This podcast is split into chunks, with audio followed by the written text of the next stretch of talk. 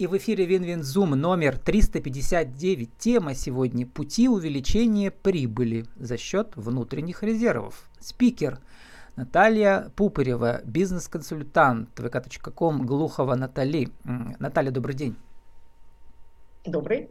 Добрый день. Слушаю, Влад. Наталья, ну вы пишете, главное в людях – это смелость и упорство – Вообще это можно сказать про любого предпринимателя. Расскажите, когда вот эти качества вам помогали а, преодолевать препятствия, становиться лучшей версией себя и все такое. Ну, начнем с того, что действительно э, смелость и упорство – это такие два базовых качества, на которые я сама лично действительно опираюсь в своей собственной жизни. И э, где бы и чем бы я бы ни занималась, без разницы, хоть в профессиональной сфере, хоть в личной сфере, они действительно мне очень помогают. А, к примеру, а, если мы говорим про профессиональную составляющую, то смелость, например, это взять на себя смелость, да, вот когда у нас случилось там, допустим, серьезное э, ЧП на предприятии, а, взять на себя смелость, именно встать на защиту собственных сотрудников, сделать все возможное, допустим, не, не расстаться с ними, когда предприятия вынуждены были поставить на стоп э, буквально на 3-4 месяца и тем самым э, обеспечить, ну вот с моей личной стороны, защиту, то есть как трудовую, так и профессиональную для них и сохранить их рабочие места. Причем смелость это именно в отношении самих сотрудников, в отношении там государственных органов. Вот как минимум, допустим, один из моментов. Я не буду сейчас раскрывать все, все эти подробности, но вот, к примеру, в отношении вот этих качеств, ну, на мой взгляд, э, мы, мы каждый день принимаем какие-то решения. Они могут быть там связаны с, без разницы с любой ситуацией. И вот когда ты берешь на себя ответственность, это своего рода уже определенная смелость. Ну, лично для меня на, в моей профессиональной сфере конкретно. А, но вы же э, вот э, бизнес-консультант, антикризисный да. управляющий на удаленке. Да. То есть да, это сейчас, у кого-то смелости сейчас. не хватает у себя, и они приглашают вас, то есть такого супергероя. Ну, это, тут даже я бы так сказала, скорее даже где-то не, то, чтобы смелости не хватает.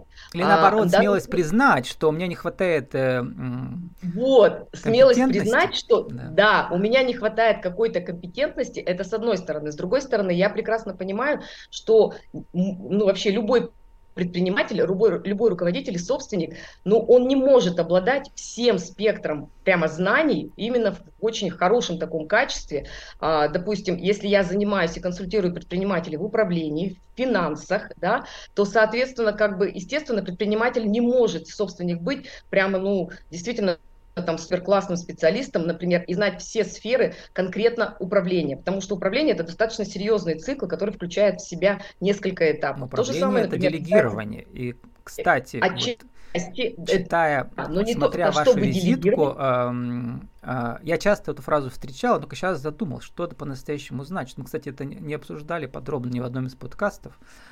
А вы говорите, угу. мы закрываем запросы по выводу предпринимателя из операционки. Но я думал, может, какие-то задолженности. Да. Оказывается, ведь все это как так начать правильно делегировать, чтобы не сидеть круглые сутки, да, следить за своим бизнесом. Вот, да, да, вот. чтобы не сидеть круглые сутки, угу. чтобы э, и причем, чтобы правильно делегировать, нужно сначала, как минимум, для начала спланировать вообще, да, как осуществляется твоя да. деятельность, оцифровать все. Да, оцифровать, потом организовать, вовлечь сотрудников, то есть правильно их замотивировать и еще правильно понять, как их проконтролировать. Потому что если, допустим, вот эти все базовые моменты хотя бы не собрать в единую рабочую цепочку, то процесс так или иначе будет давать сбой. И предприниматель, собственник, будет постоянно вовлекаться. То есть он все равно будет возвращаться в операционную деятельность. А моя-то задача как раз выстроить так его работу, и почему вот в его и конкретной системе, чтобы он мог через определенные показатели, я ее называю так,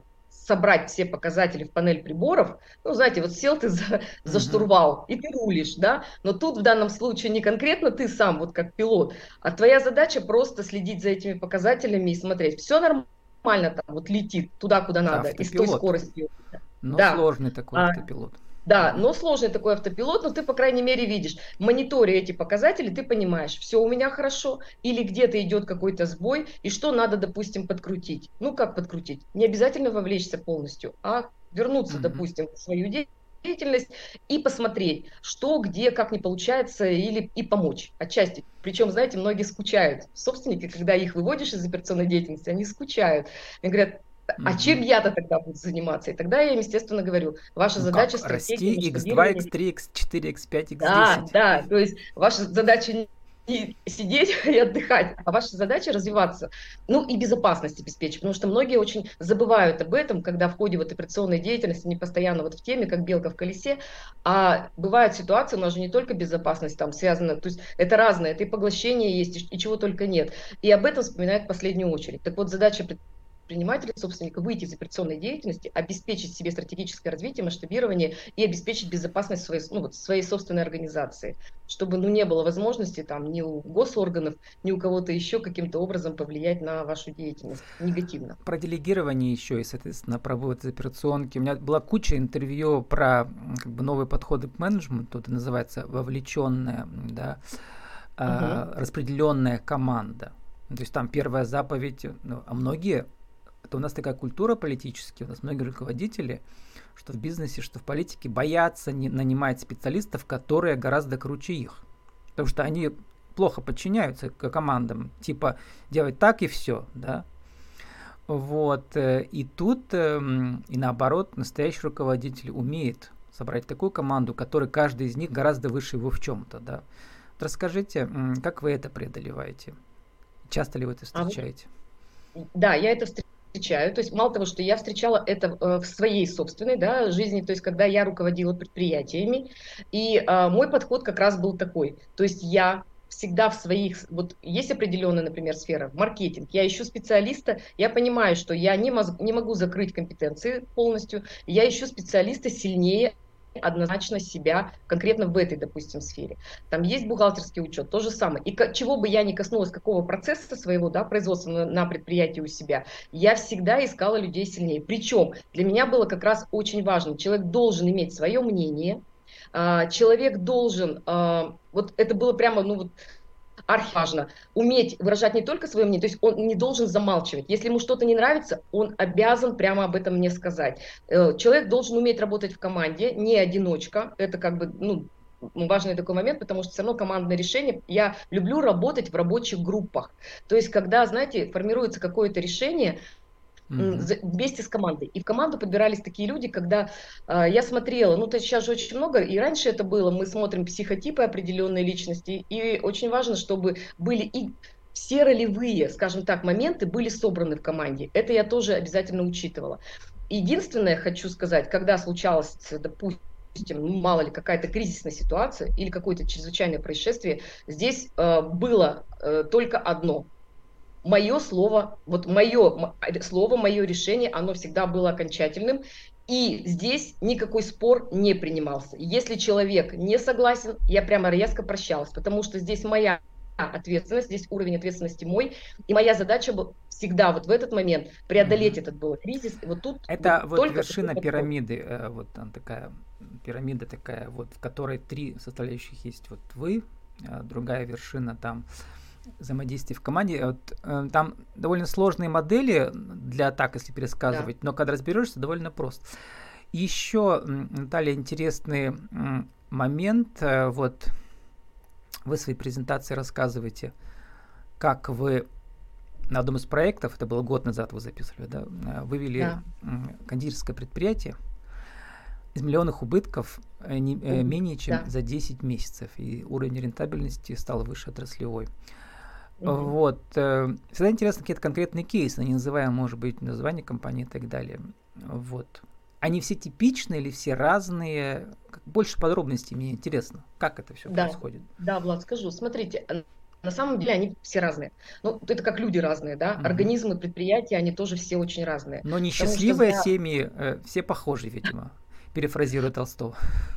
Ну, отчасти. На самом, да, когда случается какая-то проблема, конечно же, там, ну, некий такой хаос.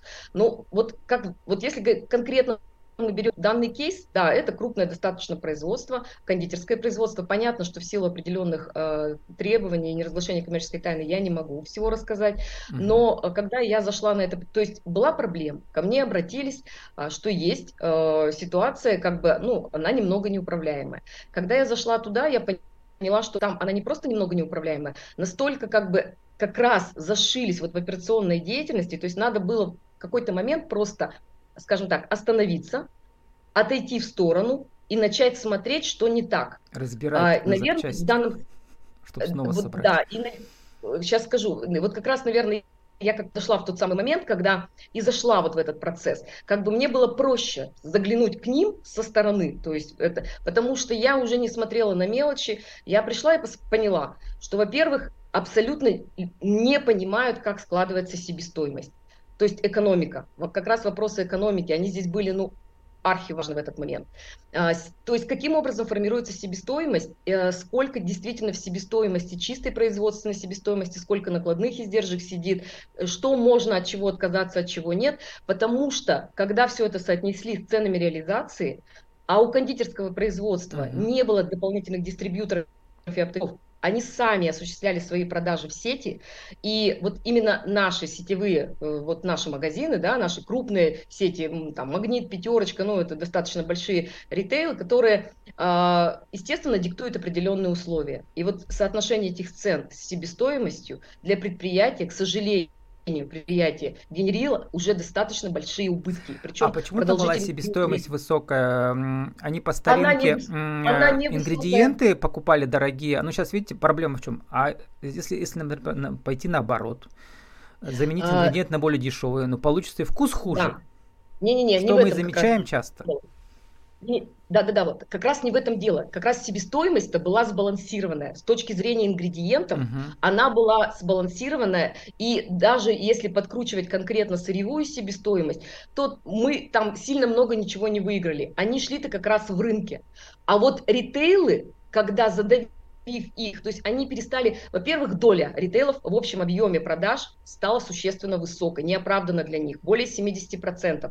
Для них в данном случае так было нельзя делать, это раз. Mm-hmm. Во-вторых, сильное а где продавать тогда? Свои магазины создавать? Нет, э, больше, скажем так, они же сейчас вот отрегулировали эту ситуацию, мы смогли разместить. То есть мы, во-первых, заняли более жесткую позицию с ритейлами. Нам потребовалось примерно 3-4 месяца на то, чтобы заставить их пересмотреть цены. Более трех лет не менялись цены. А они же монополисты, как с ними работать э, с позиции силы в переговорах? Очень, очень просто перестать отгружать то, что мы в принципе и сделали. Скажут, ну хорошо, мы других возьмем они взяли, хватило на месяц. Я знала эту ситуацию, uh-huh. я знала, что они не смогут закрыть, потому что э, нет, э, всегда у ритейла они говорят, да, не проблема.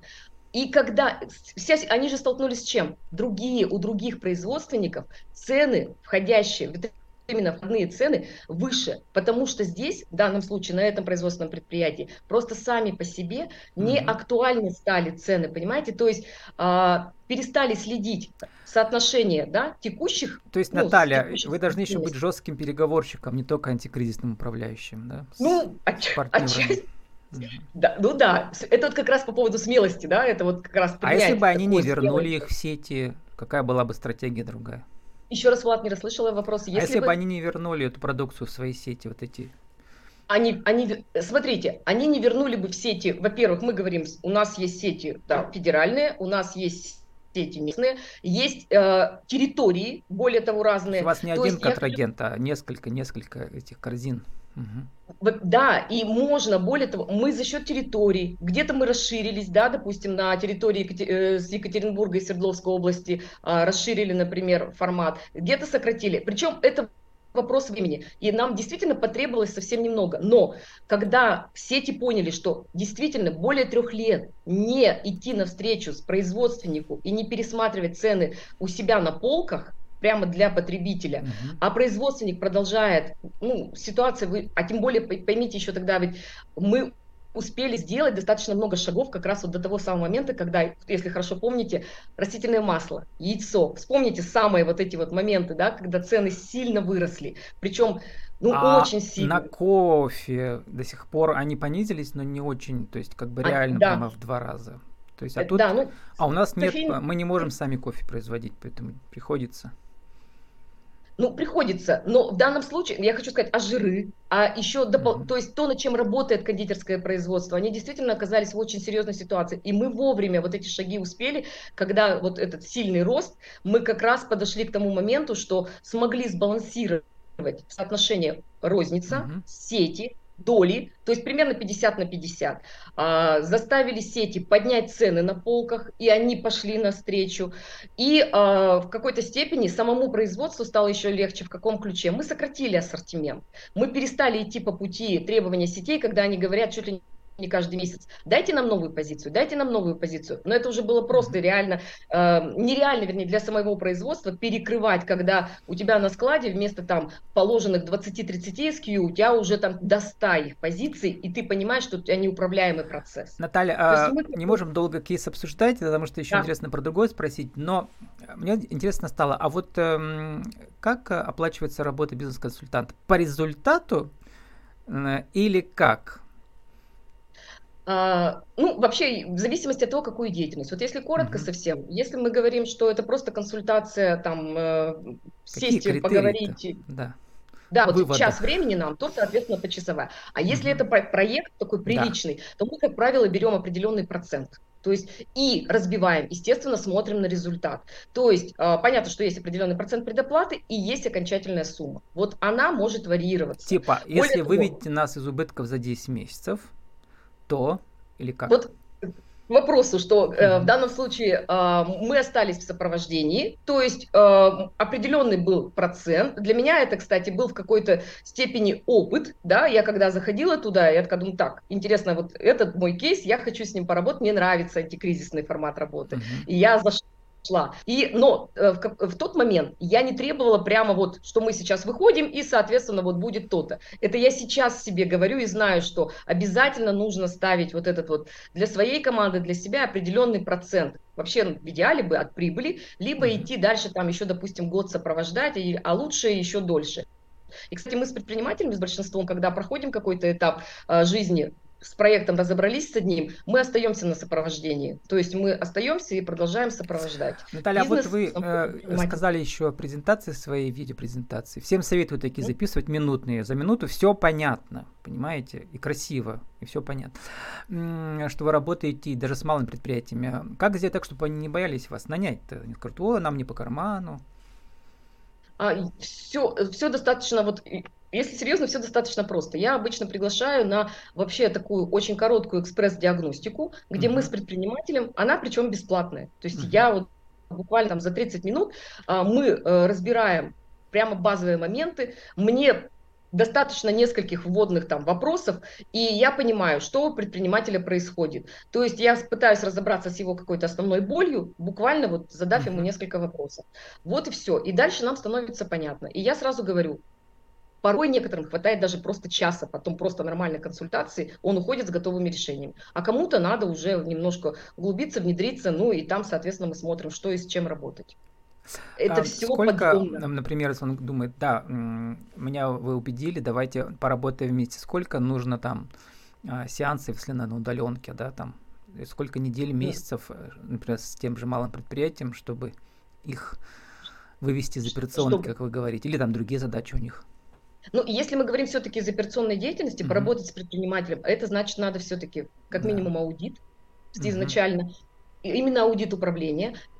Важно очень аудит его экономики и финансов, потому что как только с цифрами там порядок, у предпринимателя он сам иногда хочет, говорит, все, я здесь понимаю, как у меня, как что, и он сам выходит, сам того не понимая, выходит из этой операционной деятельности. Мне Ему остается только докрутить вопросы, связанные с управлением. Но здесь порой достаточно, вот как видимо сейчас, да, там мы раз в неделю можем встречаться, буквально 30-40 минут мы определяемся, что делать. Хотя параллельно работает еще команда. И с, у него э, тоже получается и... у вас проценты из его увеличивающейся прибыли или как? Ну, чтобы они понимали. Нет. Да, я поняла. Здесь мы, как правило, берем определенный процент именно с его оборота. Угу. А, и если я понимаю, что они сидят глубоко внизу, ну, допустим, сильный минус, тогда э, как бы вот я для себя решила, что если я вывожу его в ноль, либо в плюс, мы обговариваем тогда уже какой-то э, дополнительный mm-hmm. процент, если у нас все получается. Но, как правило, все получается там с определенным плюсом. Вот. И это обычно все завязываем на оборот. То есть смотрим на э, оборот и э, примерно в 3-4 месяца закладываем вот эту сумму. То есть процент оборота от 3 до 7 процентов в среднем. Угу. То есть, вот, не знаю, там берете э, в среднем в месяц, умножаете на там, от 3 до 7 процентов, вот это, как правило, Вообще такие объем кейсы интересно обсуждать вдвоем. То есть, э, многие же не боятся про это говорить. Э, было бы классно, если, например, кто-то у вас там нашелся из старых или из новых клиентов. А, потому что вот этот рост масштабирования всегда интересно в стереоэффекте смотреть. Вот бизнес-консультанты а. рядом его клиент, и они как бы открыто об этом всем говорят. Но мы сегодня должны заканчивать с вами. Люблю цитаты, цитировать из ваших соцсетей. А, вы, соответственно, сегодня мне помогли, потому что у вас, например, Роберт Кольер, это кто? Американский, по-моему, там была такая энциклопедия Кольера. Успех – это сумма Да-да-да. маленьких усилий, повторяемых день за днем. Хорошо. Альберт Эйнштейн, э, кто имеет волю, найдет и способ. Свобода – это добровольная дисциплина. А у вас какая любимая цитата сейчас? А, на сегодняшний день uh-huh. я вот все равно как бы продолжаю, ну, то, что у меня сейчас как бы есть, и это, кстати, по-моему, даже есть, а, возможно, в этой видеовизитке, либо еще в другой, у меня вторая а еще есть более предприятий чуть больше, на другой странице, что вообще я считаю, нет проблем, есть задачи, их можно и нужно решать. Вот и вот эта тема я поддерживаю. Да, просто. это ваша, в вашей видеопрезентации и было. И Нет, да? Проблема и задачи, которые можно и нужно решать, говорит наш сегодняшний гость Наталья Глухова, Наталья Пупырева. Наша тема пути увеличения прибыли за счет внутренних резервов. Бизнес-консультант vk.com Глухова Наталья. Наталья, Наталья, спасибо, удачи вам. Спасибо большое.